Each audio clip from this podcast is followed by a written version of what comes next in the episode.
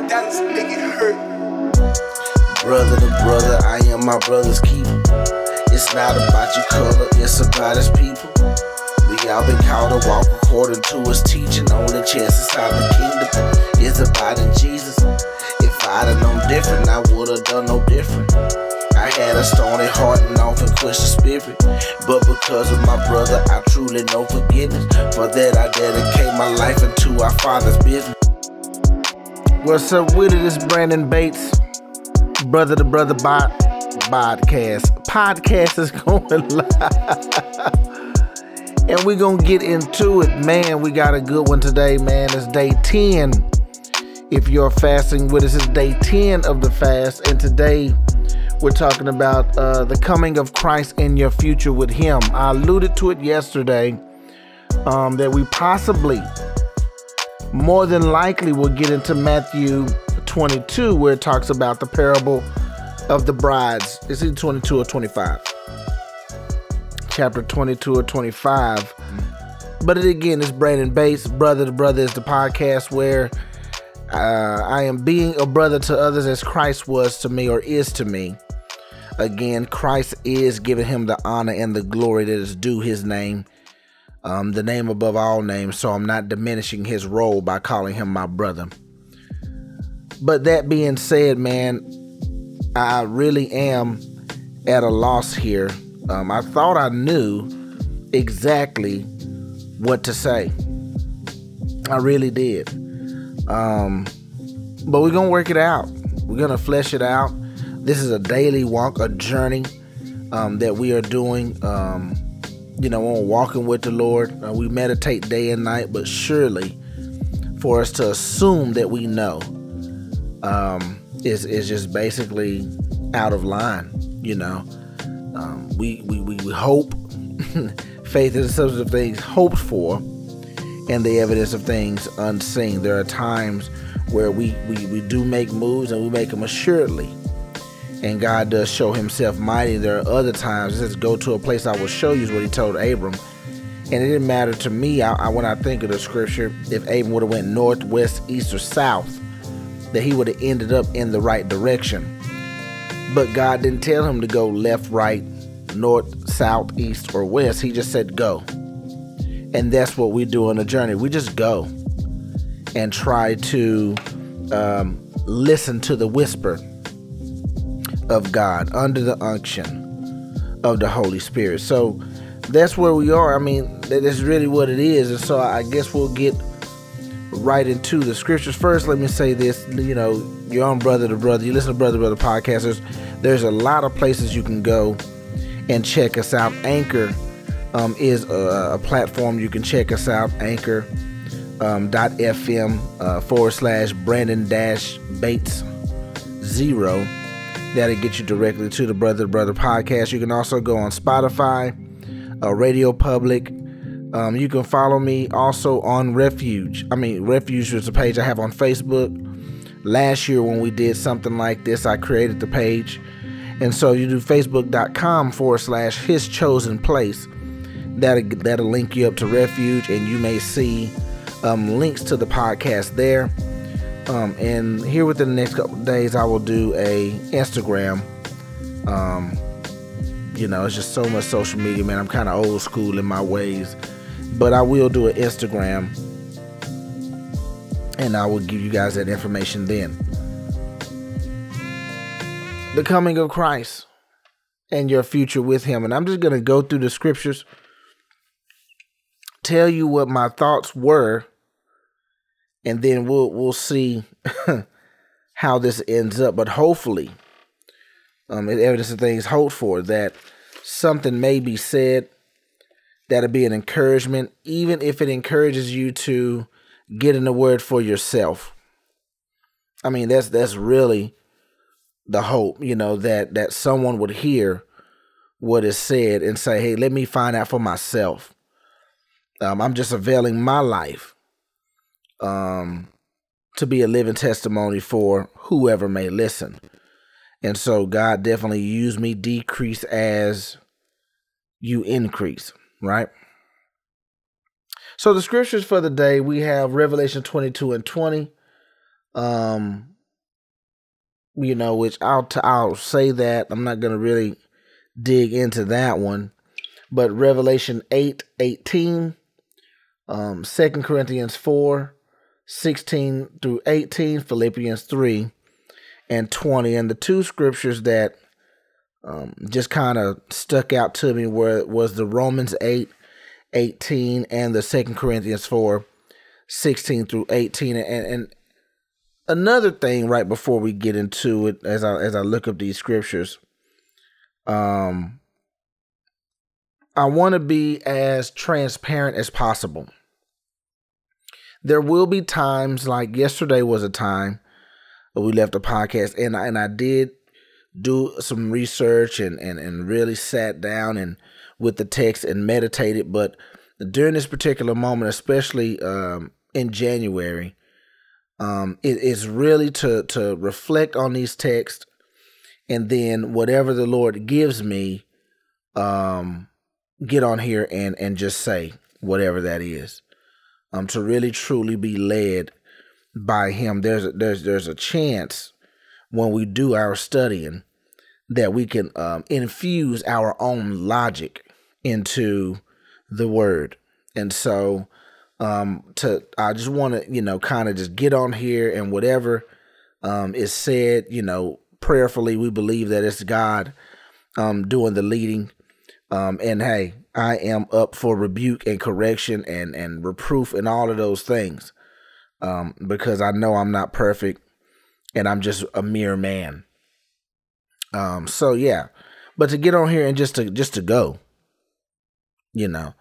Um, now, after January, we'd probably, you know, get to digging in a little bit deeper, deeper may go um, once a week or even twice a week, but at a rate where it'd give me time to reflect on what's really being said, because the scripture is alive. Like it's it's a reason why you can go to Romans and you can relate Romans to Corinthians and Corinthians to Ephesians and Ephesians to, to Genesis and Genesis to Job.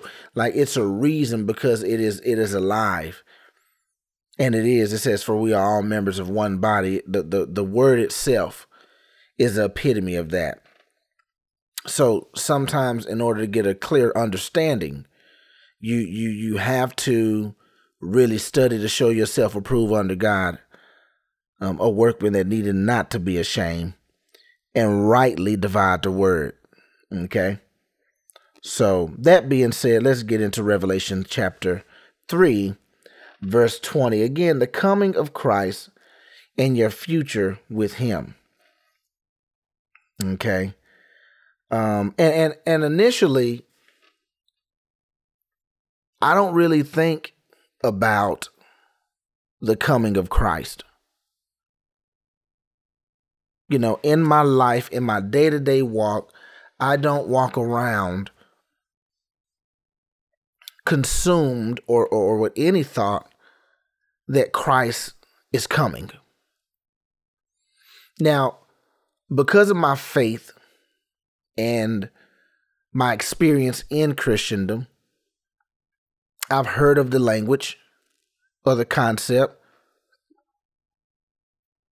and have believed that He will come again. Now, I'm just going to be straightforward. I couldn't even lead you to the text just right off the right off the dome right now. That's that's how fresh I am. You know, not to say I haven't read it, but I just don't know right offhand where it is. But I know I've heard it.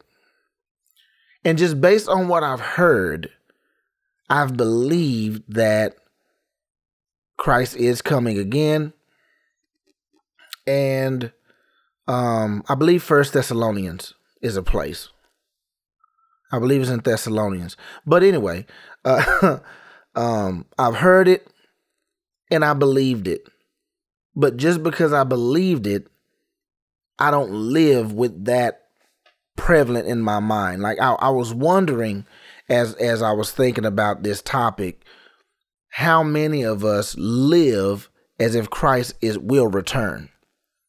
Um, and does that shape what we do? Does it shape our lives and how we live? Would it even shape you? I mean, you know, because, hey,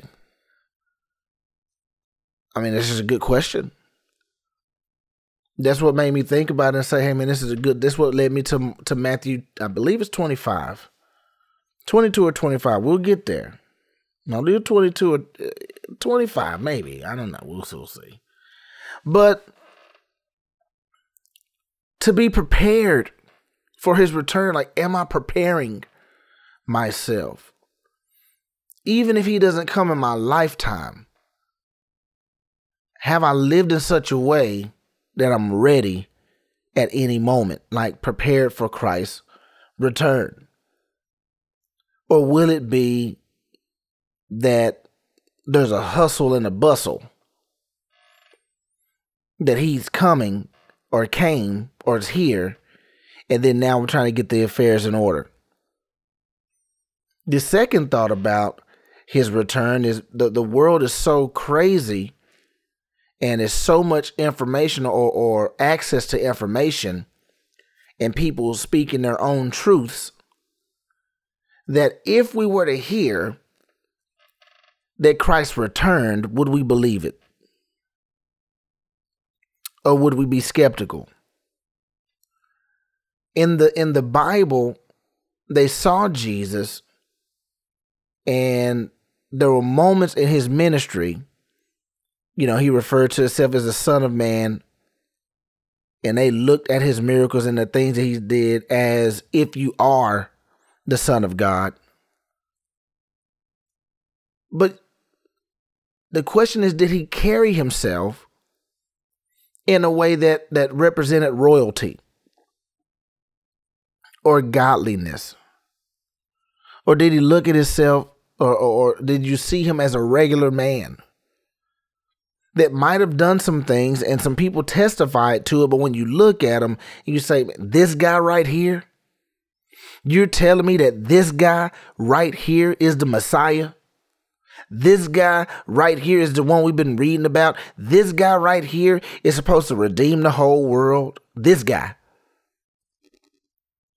And they had that mentality then. And the question when it comes to his return is, do we still have that same mentality if he was to come? Would we look at him and say, who are you? Look at your clothes. Are you serious? My pastor can heal. Look at me. My my pastor prayer is serious. He he prayed for me last week. I'm still feeling that thing. Like, do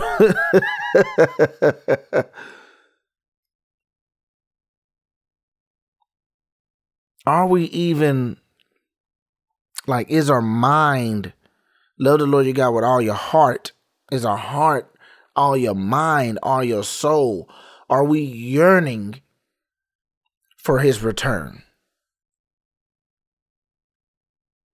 Or, you know, not that, again, not for him to come, per se, but yearning so much that You're you're shaping yourself, or or the Holy Spirit is anyway, but getting prepared, like living in such a way that when he returns, you're ready. You're ready to hear. You're ready to see. You're ready. Now, you know, you could tell clearly I don't I haven't read too much about his return. Um, I've always dodged the prophetic um, or the revelatory. Um, like, you know, people, man, they look at those things, at prophecy and end times. And they spend so much time in the end times and, and prophecy and trying to figure those things out. Like when, what, what hour and second Jesus is coming. And it still does them no good as far as letting their light shine before men that you can see their good deeds. Like, it's good I guess, to research and want to know and have all the knowledge you can have about it. But again, it doesn't reflect in your day-to-day, hour to hour, minute to minute, second to second life. But so many people spend so much time in it. So early on in my life, I, I, I really just avoided it. Anytime somebody coming, oh, you're a Christian? Okay, so what you think about prophecy? Man, leave me alone, please. Do you know anything else about Jesus? Have you read any other part of the Bible? Like, do you know anything about God? Why do you spend so... That is where I was at. Um, because I know, you know, as I read the Bible, I will get there. I'll get there, you know, not to take my, again, days for granted. I may need to be, may need to be a little more diligent in my studying of the word. But, you know, focused on the fullness of Christ, the fullness of God, and not just one aspect. So, you know, I don't know too much about it. And, and, and you know, if you know a little bit more or have some books or some source, trusted, reliable source that you could lead me to, some trusted and reliable person, maybe, that you could lead me to, um, to give me a better understanding, hey, I will definitely check it out. Revelation three and twenty. Revelation three and twenty reads, let's get there again. I am reading the E S V version. Ooh, a familiar. Oh, I'm sorry, it's not three and twenty. It's twenty-two and twenty. I'm sorry. That three and twenty, I was, ooh, Lord, you know, I stand at the door.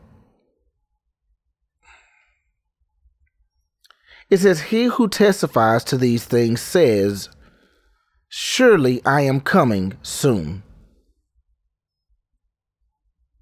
It says, amen, come, Lord Jesus. The surely I am coming soon is in red. All letters that are in red or words that are in red in the Bible uh, reflect those are the words of Jesus Christ. He says, surely I am coming soon. And I would believe that for the source that we got our, our scriptures from for this month, and I have them listed out in days, and this is the one, the, the first one they put on here. It says, prayer for the coming of Christ and your future with him.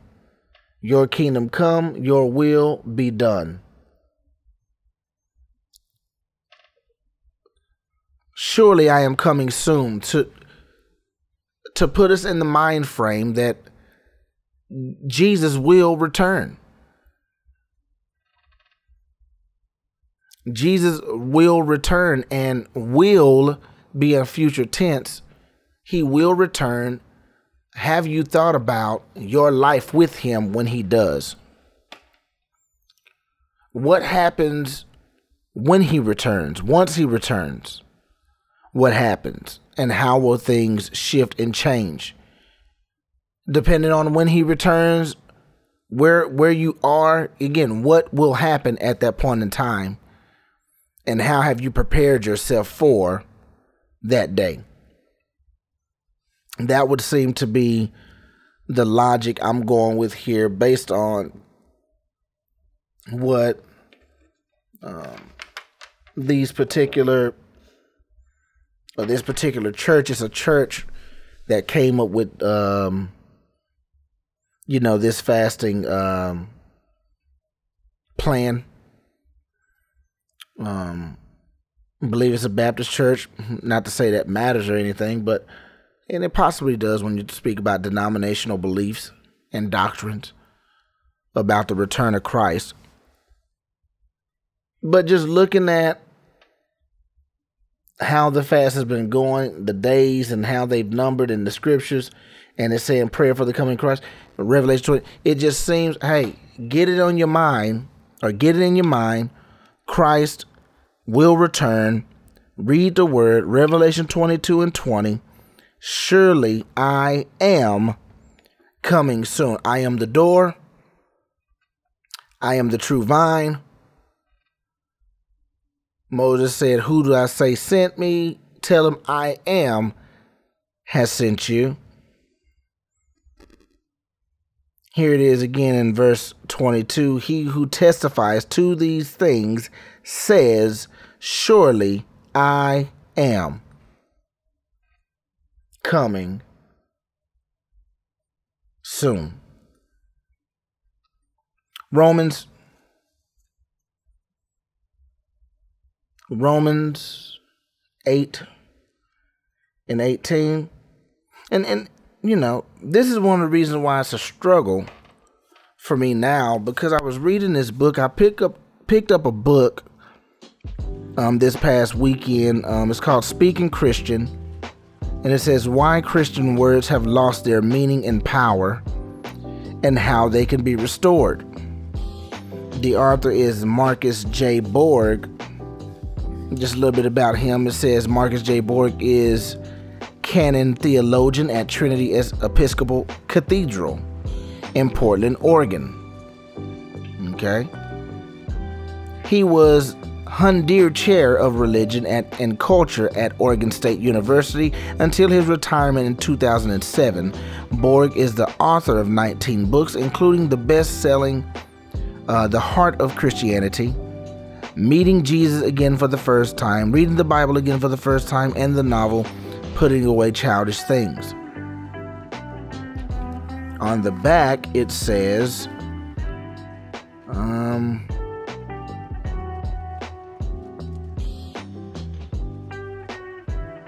Christian words and phrases have not only diminished in meaning, but they become distorted and virtually stripped of their biblical and historical meanings.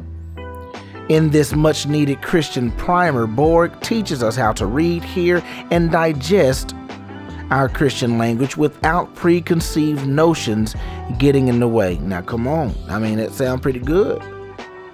In Speaking Christian, this book, Borg redeems the language of Christianity by restoring its power to illuminate us and transform our world.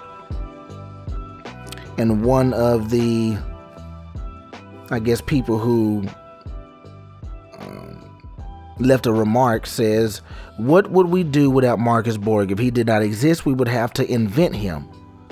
For we have no better guide to the recovery of an authentic Christian faith for these difficult times um, than this articulate and prolific public theologian. I said, oh my goodness, I need, I bought it. And plus it was on clearance at Half Price Books for three dollars. So, you know, felt like something.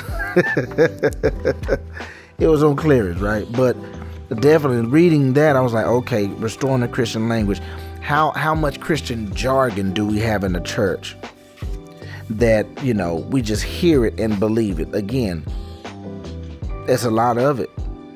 One of his chapters, The Rapture and the Second Coming, and he he talks about this um, Left Behind and, and the rapture being the um, influence for the movie Left Behind. And he says, and I'm quoting right out of the book, page one ninety-three, there will be no rapture. Christianity's goal is not escape from this world. It loves this world and seeks to change it for the better. It's crazy, like, what? Like, really? He says, the rapture is a modern invention. And he says that the rapture wasn't even like, it wasn't even anything that the old church fathers even talked about. Like, rapture theolo- theology only was, only is about two hundred years old. Yep, it's First Thessalonians, because he, he points to The scripture, for the Lord himself will descend from heaven, and the dead in Christ will rise first. Then we who are alive and uh, who are left will be caught up in the clouds together with them to meet the Lord in the air, and so we will be with the Lord forever. And that is the, um, I guess, prominent scripture um, where rapture theology is, is interpreted from. But he says, you know, on page one ninety-two, um, Darby, who is a British, um, I guess, British theologian or evangelist in eighteen hundreds, is the one who interpreted that to mean that, and it was part of his legacy. Um, but that it's a modern invention. That's, as much as I've heard about the rapture, never considering that it was just something that we invented two hundred years ago, just based on our understanding, and to say that, man, it possibly won't happen. Now, I'm not saying I believe this guy.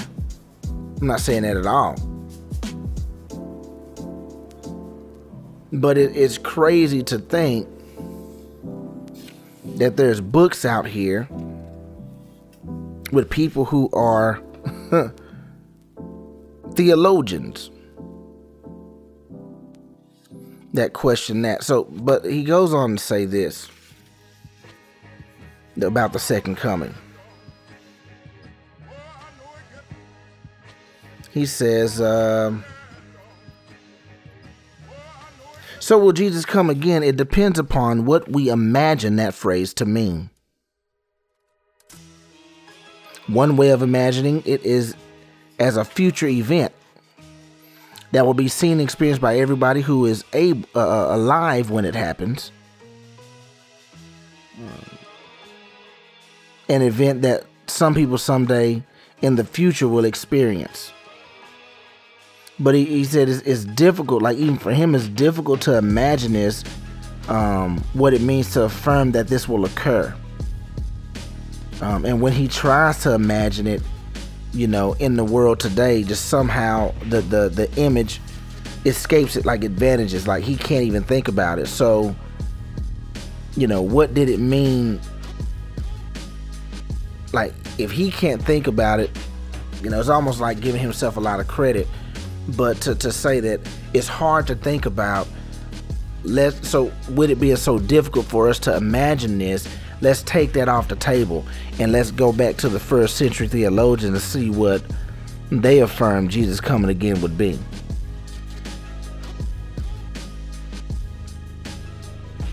And I'm just like, man, what is this dude talking about? But it just really had me tripping. When you're thinking about your future with him and saying, well, it may not be as, as it looks or as you thought. So how does that reflect now? Anyway, that's just, you know, I had to get that out. But I, I believe I brought that up just to say, hey, man, we have to be careful and study for ourselves. That's the point. That you can read a lot of books. You can, you can, everybody has their own idea or interpretation of what they believe the Bible means. But there's a scripture that we went over yesterday, Acts chapter one, verse eight. Talked about the power of the Holy Spirit. And because that Spirit is the Spirit that resurrected Jesus Christ, right? It's the same Spirit. It's the Spirit of God, the one who was there. It's the breath of life. Um, I mean, I was about to say the one who was there in the beginning, but it's the breath of life, right? So it's, it's by his Spirit that we will get a clear understanding or a better understanding. He has to reveal it to us. We have to be careful of the sources and of um, the information we hear, even if it's coming from the pulpit. Even if it's not coming from the pulpit, there's no excuse for your lack of knowledge if the pastor didn't say so. Like, we, well, pastor didn't tell me that. No. Well, did you study the word for yourself? Did you read the word for yourself? Is your relationship with me based on somebody else hooking us up? And after we got hooked up, did you always go through them? I, you know, I was, it's kind of crazy, man. In the tenth grade, there was a young lady I had liked, had a crush on. I was a, a shy guy, if you will. And I was going to this school and had a crush on this lady and never said anything, right? And then when I left, Um, for some reason, it seemed like she took interest in me, but she never, I guess she was shy too. So she would tell my friend at the time, and my friend would tell me, and I would say, well, give her my number, you know, so we can talk. And, and he would tell her, and he said, man, she real shy. And so somehow for about a week, maybe a little longer, we had some kind of relationship that, it wasn't even a relationship, it was like a friendship, but everything went through him. I would talk to him and he would say, yeah, man, so-and-so said such and such. Oh, yeah? Really, man, I sure would. Yeah, man, you know, she's still shy. Okay, well, um, tell her such and such and such and such. It's one of the most awkward relationships that you could ever have. Somebody in the middle, all in your business. Now, there are people, I might be a person that, you know, someone would listen to and, and, you know, say, hey man, that was good. And, but I'm not the source.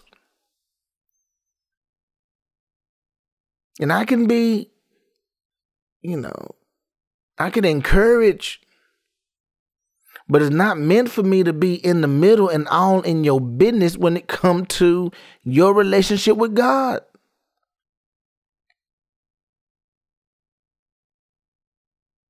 At some point, you should want just Him.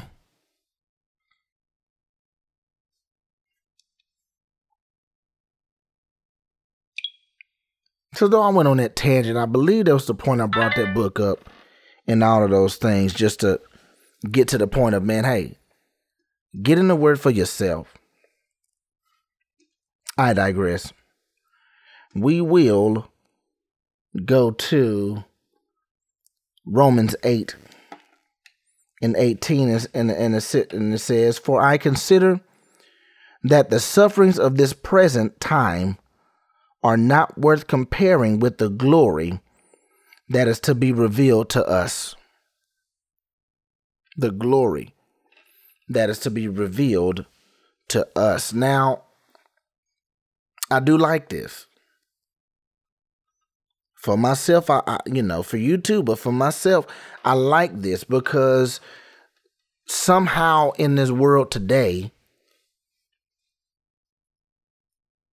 suffering is bad. Like we, we want to avoid it at all cost. We, we, you know, if I have to suffer, it means that I didn't do something right. You go to Job and his homeboys came to him. They were talking so bad to him because he was suffering so bad. Saying you must have done something wrong because if you did something right, God would not bring all this calamity on you for nothing. You are you're sinned and you don't even know about it. You're lying to us, or you do know about it and you just won't tell us. It's something you need to look at yourself, you need to examine yourself and be honest and go to God and ask for forgiveness, because there's something that you did for you to be suffering. And that's the way we still think. That if something goes not according to plan,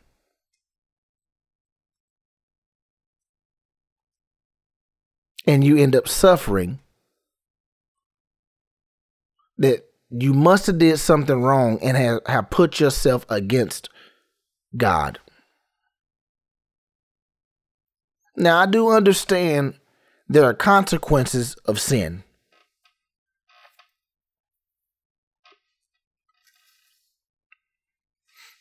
But this says, "For I consider that the sufferings of this present time are not worth comparing." It's, it's, it's, you know, when I see that word time, it makes me think of era, E R A. There was a fall that occurred in the garden. And when the fall happened, sufferings came. And though we may experience some good times, the song says, I've had some good days. I've had some hills to climb. I had some weary days and some sleepless nights. But when I look around and think things over, my good days outweigh my weary days. God says he reigns on the just and the unjust. There is this, there is this, I guess the word, I'm, I'm you know, it could be the wrong um, um, word to use, but the word that comes to mind is dichotomy here. That there's good and evil. There's there's there's good and bad.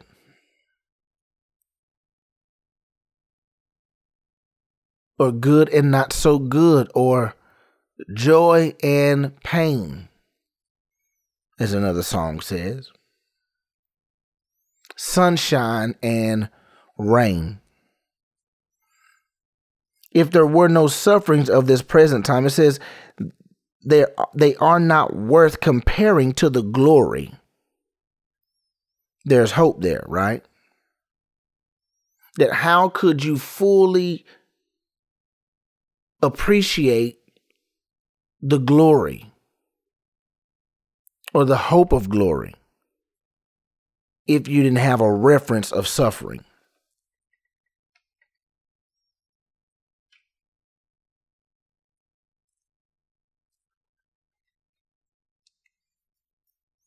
For I consider that the sufferings of this present time, we don't we don't want to we don't want to experience that suffering of this present time. And we want the glory that is to be revealed to occur in our life immediately. And infinitely. We deal with people like this too. We deal with people like this that you've made me suffer, and it's, you know, I'm supposed to be happy. And so I have to write you off. We have no endurance, or I guess the word I was looking for, I'm looking for is grace for one another anymore. Even though God was gracious and merciful to us, we our, our love, where the scripture says love never fails. It says love keeps no record of wrongdoing. We gauge each other based on the wrongdoings and how these things impacted us, because we're not comparing our sufferings to this future glory with Christ, but to a glory that we should experience right now.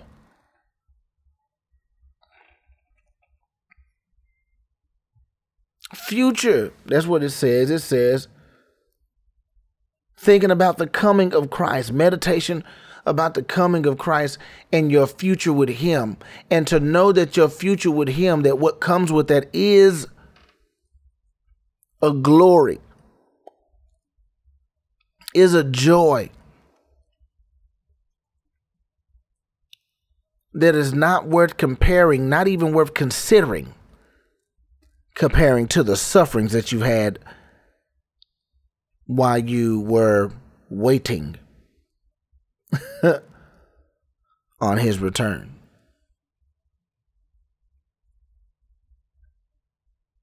You know, we're the bride of Christ. As a church, we're the bride of Christ. You look or imagine a wedding and everything that it took to prepare you for the day of your wedding. And and and one of the reasons why the wedding day is is so, um, I guess, important is is not, you know, I guess because you're getting married, but it's who you're getting married to and the hope that comes with that, you know. I mean, I mean, really, what, do people marry someone without hope? Oh, I wonder. I mean, I know people get married for different reasons. So, I mean, let, let's let's let's stay together here. Like, let, let's keep with the thought. I know, you know, people might get married for green cards and all of that. I, I ain't talking about that. I'm just saying generally, like, when we marry, is there like, well, we had a kid, so we got married. I, I mean, I guess. Well, I've been with him all this time, might as well marry him. I, I, I guess that. It's crazy I asked that question, but mine might have went like that too. You know, well, we, we've been together. I ain't going nowhere. Might as well get married. But I would imagine the church as the bride being presented to the bridegroom, the Son of the living God, knowing that He is the Son of the living God, knowing that all authority of heaven and earth is in His hands, like He has all power, knowing that He went and prepared a place for the bride. Like, that's hope right there. He went to prepare a place so after the wedding we can return to the place He prepared. And I, I would imagine it's going to be decked out. But because of who He is, is the place even significant? Like, the place, the place wouldn't mean nothing if it wasn't for Him.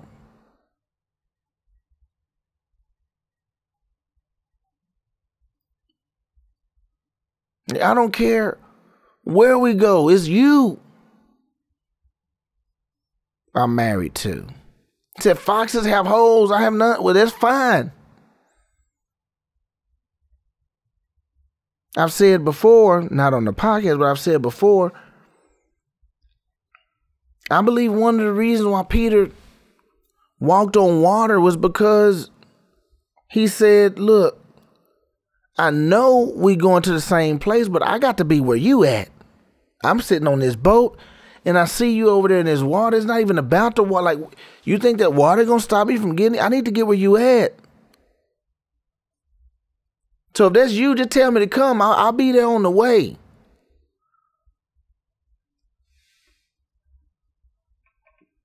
It's Him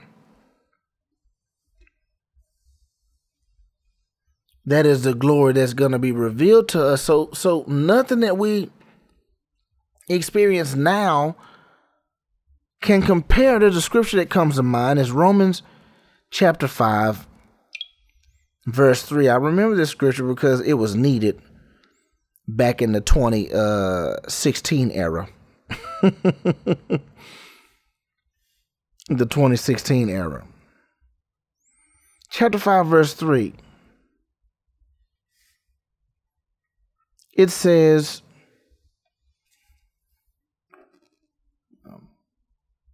let's, let's start at verse two. Through him, we have also obtained access by faith into this grace in which we stand, and we rejoice in hope of the glory, there's that glory, of God. Verse three, not only that, but we rejoice in our sufferings, knowing that suffering produces endurance. And endurance produces character, and character produces hope, and hope does not put us to shame, because God's love has been poured into our hearts through the Holy Spirit who has been given to us. Watch this. Six. For while we were still weak, at the right time, Christ died for the ungodly. Time. For we consider that the sufferings of this present time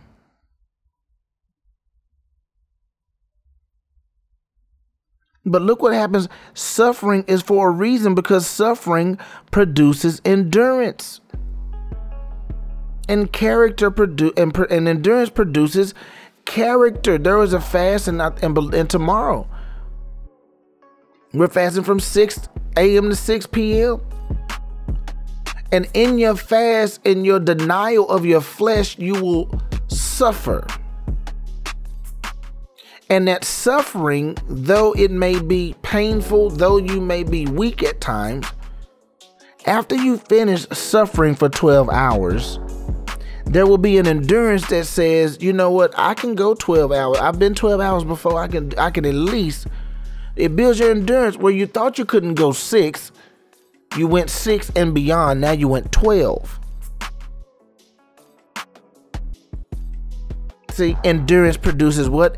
Character. So when when when when you're busy one day and you haven't ate all day and twelve hours, you know what? I'm good. Lord, you have been with me. Remember that one time we went twelve to sixteen hours?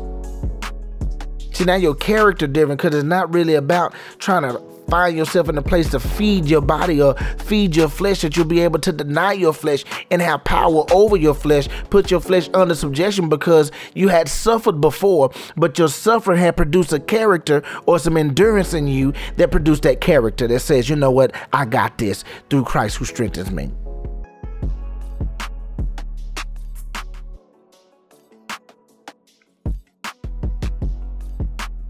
The sufferings of this present time are not compared. This is the future we're talking about.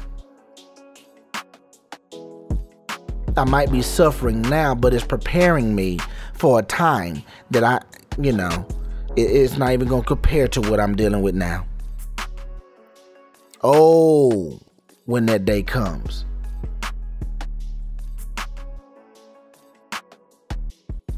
You see people that, you know, on their deathbed, at peace. They may be at pain. They may be in pain, but they still not suffering. Because in that present time, they are looking toward the glory that is to come.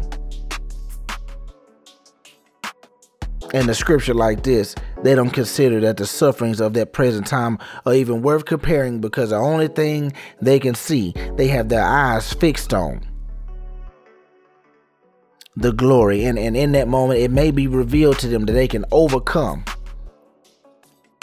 It, like, like in that moment, seeing the glory may be the morphine that they need. That's amazing. But one more scripture.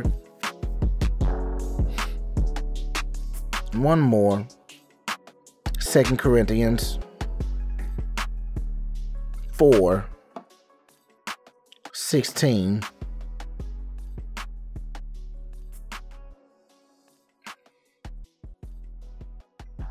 And it reads, "So we do not lose heart, though our outer self is wasting away. Our inner self is being renewed day by day. For this light momentary affliction is preparing for us an eternal weight of glory beyond all comparison,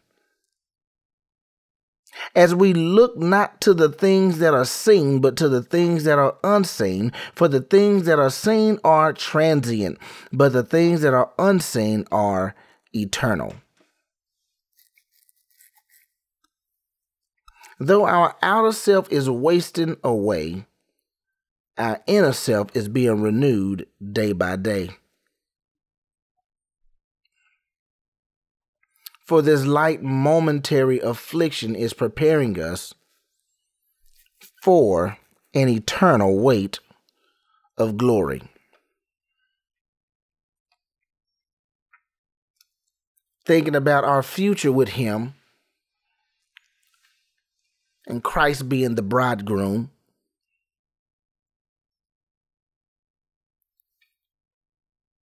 in our inability to suffer in the present, we're doing all that we can to enjoy this life. It just came to mind. It's almost like we're trying to have a forever bachelor party.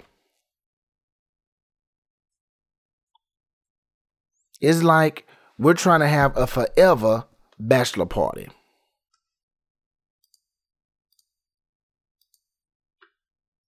A bachelor party is, you know, you know what it is, you know, it's, it's, it's your last night as a single person. And it's, it's an opportunity for you to live it up, live La Vida Loca before you're taken off the market. And it would seem as Christians, we're having bachelor parties looking forward or, or, or not even looking forward to the day of our marriage. It's almost like we're having bachelor party until that day approaches. And when that day approaches, we hope to have lived our best life. Living your best life. We're trying to live our best life until that day approaches. And when that day approaches, then all of a sudden, now I'm ready. I got to do everything I wanted to do. It's, it's, it's good. It's time for me to get with you. But we haven't prepared ourselves to be married to Him.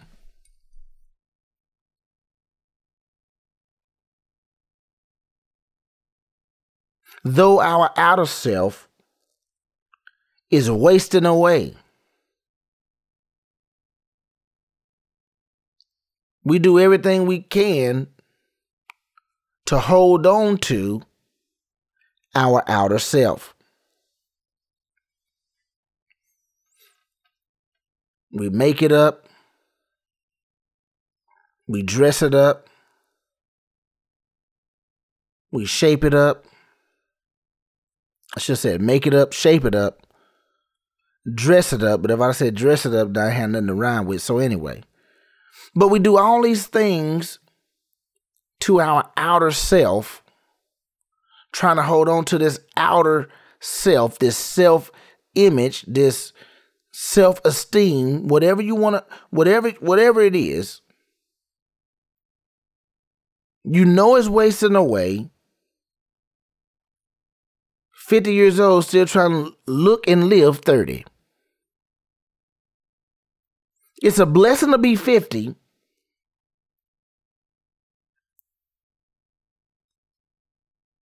But I guess you're in a good place now. So when you was thirty, you couldn't do it like you wanted to because you had children. So now you're fifty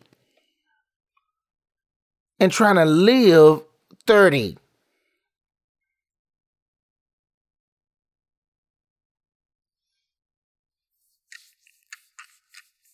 You're sixty and don't want to be called grandma no more. Just grandmothers is, oh no, I'm not grandmother. Call me anything but G G T T P P D D.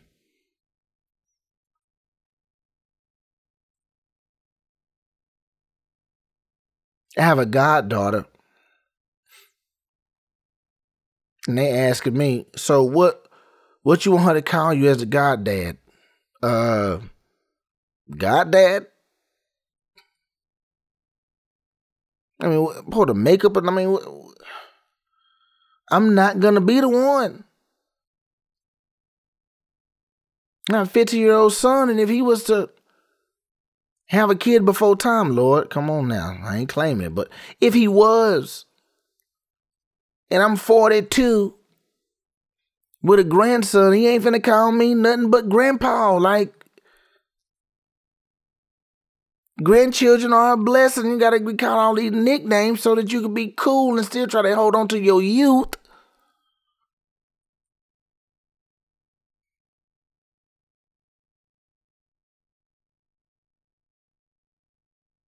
Who wanna look for some wisdom from Gigi? It's an old stripping name.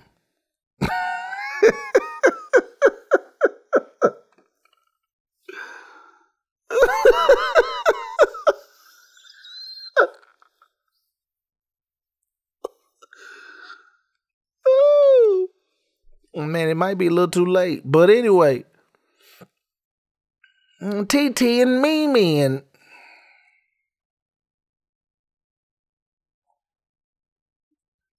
our outer self is wasting away. And one of the reasons it's wasting away is because it's pointing to the glory.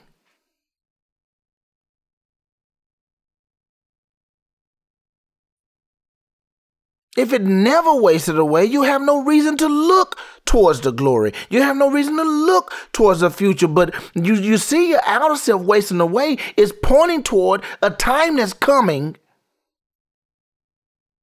in your life. But as your outer self wasting away and pointing to a time, you looking back to a time. Saying, oh, no, it ain't time yet.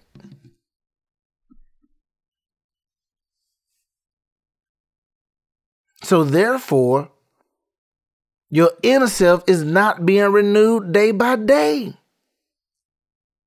It says, though your outer self is wasting away, your, your inner self is being renewed day by day.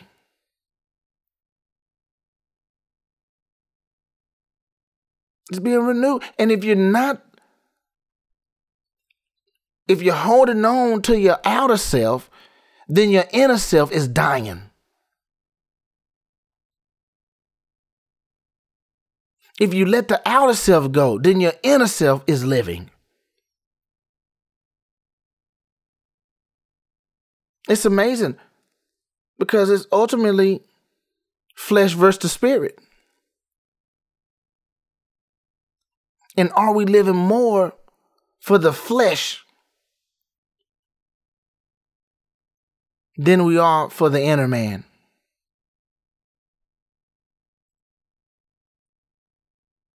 And we want to have our cake and eat it too. Like the people that get, get up on those award shows. And first thing come out of everybody's mouth is giving honor to God. And that's the only time you may have heard them honoring God. If they are actor, you ain't seen them, they ain't played no in no godly movies. Interviews, they ain't said nothing about no God in their interviews. They are song singer, songwriters. They may not even be writing a song about God. I remember when I heard that Justin Bieber song, Holy. And I know I've heard that he's a Christian, a Christian man. I'm not questioning his Christianity or his faith. I just remember when I, I saw the song Holy, and I haven't heard Justin Bieber in a while. And I said, man, this boy done bounced back with a song, Holy? Oh, man. And then when I heard it, he not even talking about God. Well, there's one part he says, on God.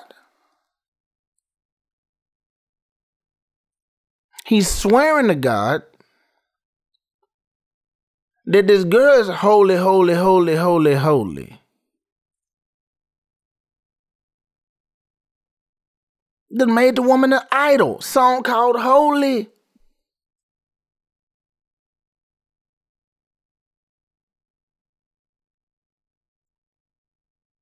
We want to do what we want to do.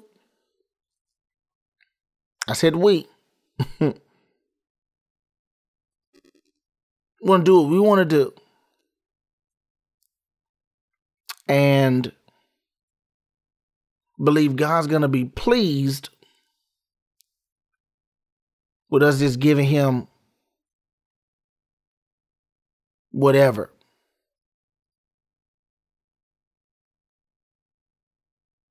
Whatever. That's very convicting. That's very convicting. Because even now, recording this podcast, I can really look at what I've done today and how much time God was given. And if I gave him the scraps. If I gave him the scraps.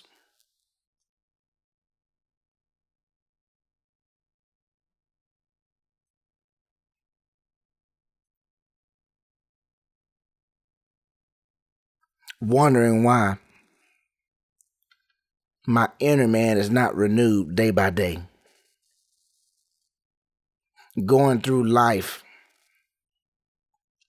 on a daily basis. Some days better than others. Not to say that any day is just bad, because God is great, right? Just to be alive is a blessing. Huh? Just to be dead is a blessing. That's the point. How have you lived your life? You know, it says to be uh, to be absent um, from the body to be present with the Lord, right?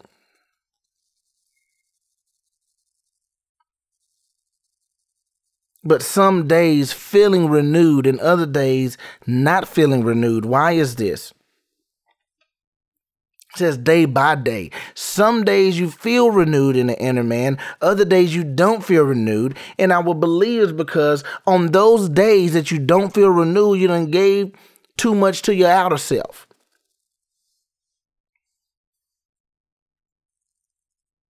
You've been too concerned with your outer self.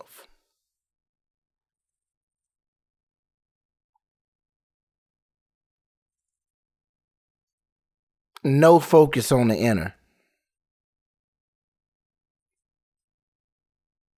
And really,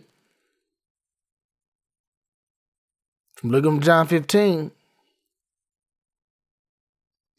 To deny your outer self is a focus on the inner. You don't even have to do nothing for the inner self. You just have to deny your outer self.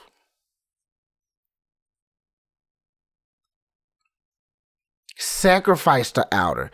A living, present yourself a living sacrifice, right? Holy and acceptable, which is your reasonable service, right?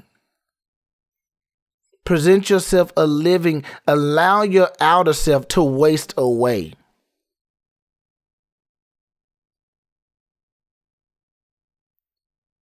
And as you present yourself a living sacrifice, your inner self, it says, is being renewed day by day. It's nothing that you doing.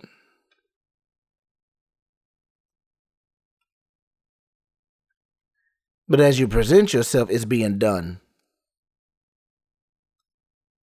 It's being done.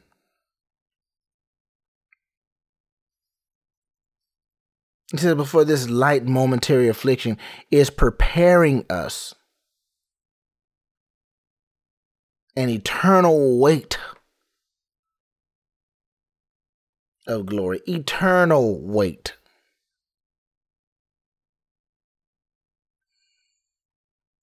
Wow. Of glory. Again, thinking about this this marriage, thinking about this marriage, being in in in a, how do I put it? I heard somebody say, "You can have a million dollar wedding, but a fifty cent marriage." A million dollar wedding and a fifty cent marriage. And that's a crazy analogy. But that happens.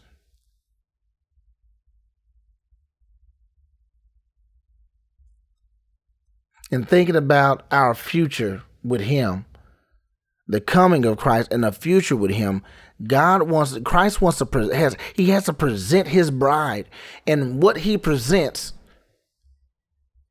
present yourself a living sacrifice, holy and acceptable. It has to be. Christ is not going to present something that's not holy and acceptable. And if it's a fifty cent marriage, it's not because of Him. If it's a million dollar wedding, now that's because of Him. But if it's a fifty cent marriage, it's not because of Him.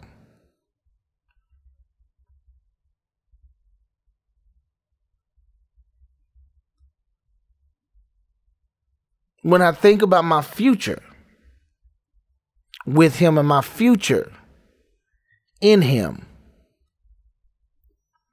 am I dying to myself daily? Where it would allow me to be presented holy and acceptable? Or am I so concerned with my outer self, with what I want to do, with what I think, with what I said, with what I heard, with what my vision for myself is? Like, am I so concerned with myself that my inner man is dying? I would believe the scripture calls it quenching the Holy Spirit.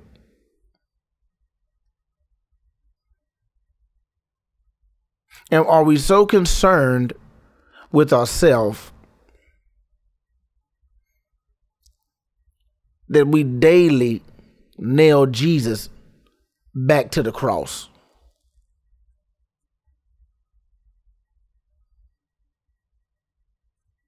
Hmm.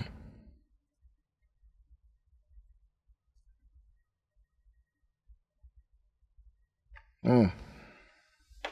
But the scripture encourages us.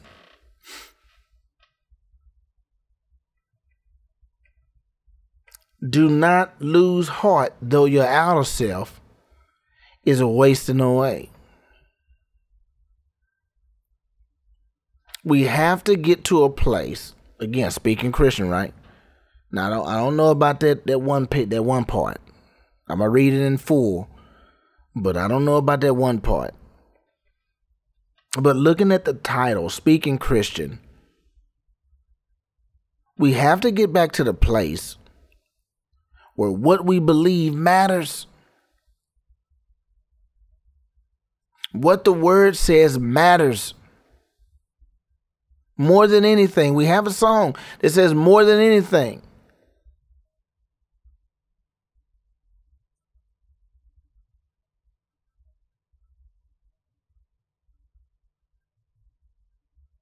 I love you, Jesus. You, Jesus. I worship and adore you. Just want to thank you. Lord, I love you more than anything. more than anything. Really? I questioned myself a few months back,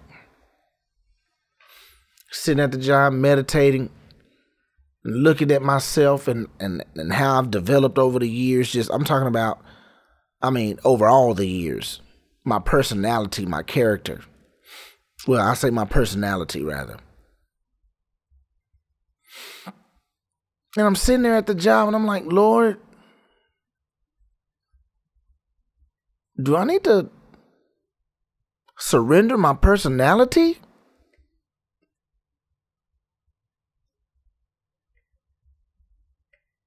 The thing that makes me, or what I, what I would think, the thing that makes me me, do I need to surrender that? And people will be like, you know, no, that's what make you you. Like, God can use that and use.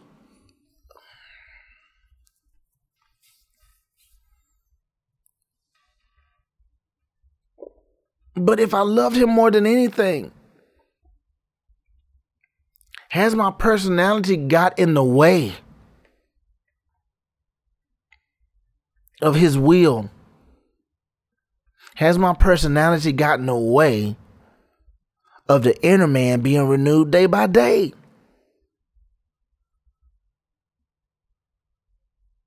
Having, you know, if, if your humorous or being funny or, you know, whatever your personality might be. I mean, if you're quiet, do you got to come out that shell? If you're not quiet and you talk all the time, do you need to be quiet? Like, is your personality getting in the way? Not your character.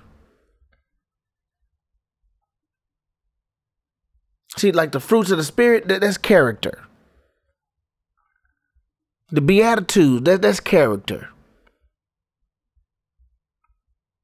But the personality, the thing that makes you you, like you were you, but now, you know, when you become one marriage, you're no longer you anymore. If you're a new creature, how can you be a new creature? Trying to still be you.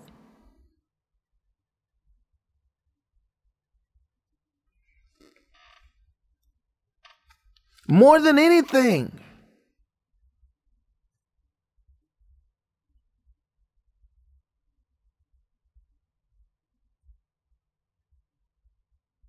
More than anything. As your kingdom come, your will be done on earth as it is in heaven. Are we concerned about his kingdom? This is my husband. You call it what you want to. He's the bride. I mean, I'm the bride, he's the bridegroom. Am I concerned about the things he's concerned about? Do I love the things that he loves? Am I about, he said he about his father, am I about my father's business? How much do I know him and what he likes? What pleases him? We don't want to use the word like, right? What pleases him? You spend all this time getting to know one another in the now, in this present time, but have no clue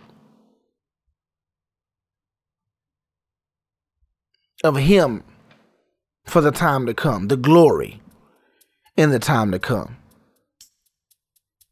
So, Lord, I repent for my lack of consideration of a time to come, of my future with you. I repent, Lord, because I've been so concerned with this outer self, with this flesh, with with the present time I'm in. To live according to my own thought, my own desire, my own will for myself. Thinking that it's you, but ultimately bargaining with you. Not truly sacrificing to your will being done. Repent because and ask for forgiveness because this momentary affliction, this persecution that we're to face, because is what you face. You said they hated me, so they're gonna hate you. Like, we don't want to be hated.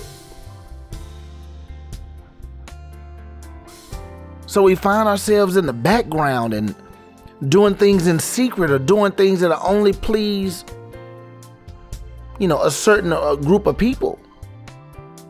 Because we don't want to leave a bad taste in nobody's mouth because we're thinking about our outer self.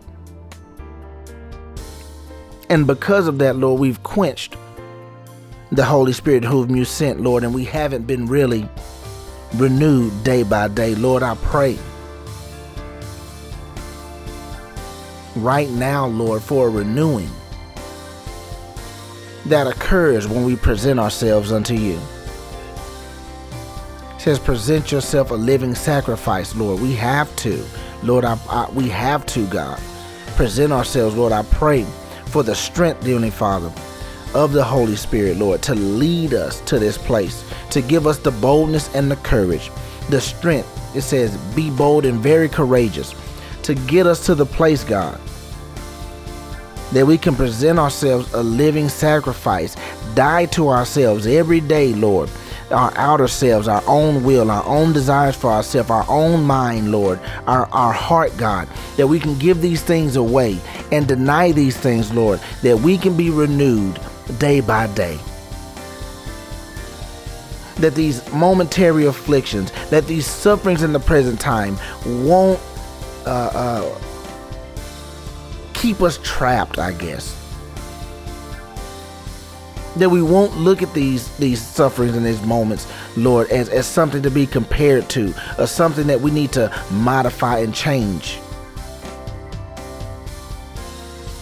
That we won't look at these sufferings, Lord, as something that we did and brought upon ourselves, but look at them as all things work together for the good of those who love God and called according to his purpose. That these sufferings, Lord, will bring about an endurance, that will bring about a character, that will bring about a hope, God, that is preparing us for this eternal weight of glory.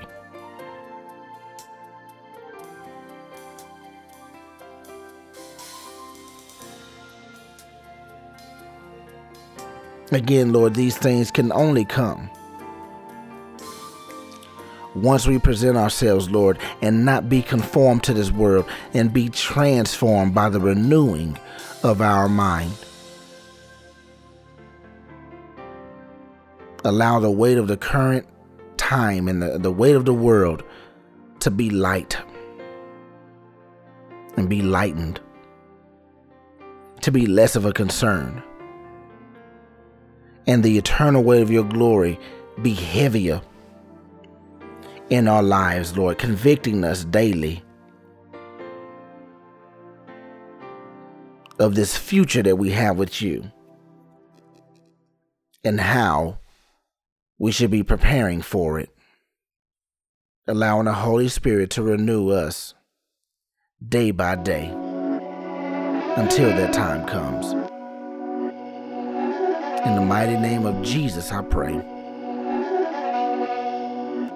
Amen. These my doubts make it hurt.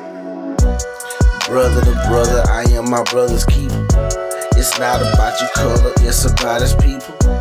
We all been called to walk according to his teaching. On the chance to solve the kingdom is about in Jesus. If I'd have known different, I would have done no different.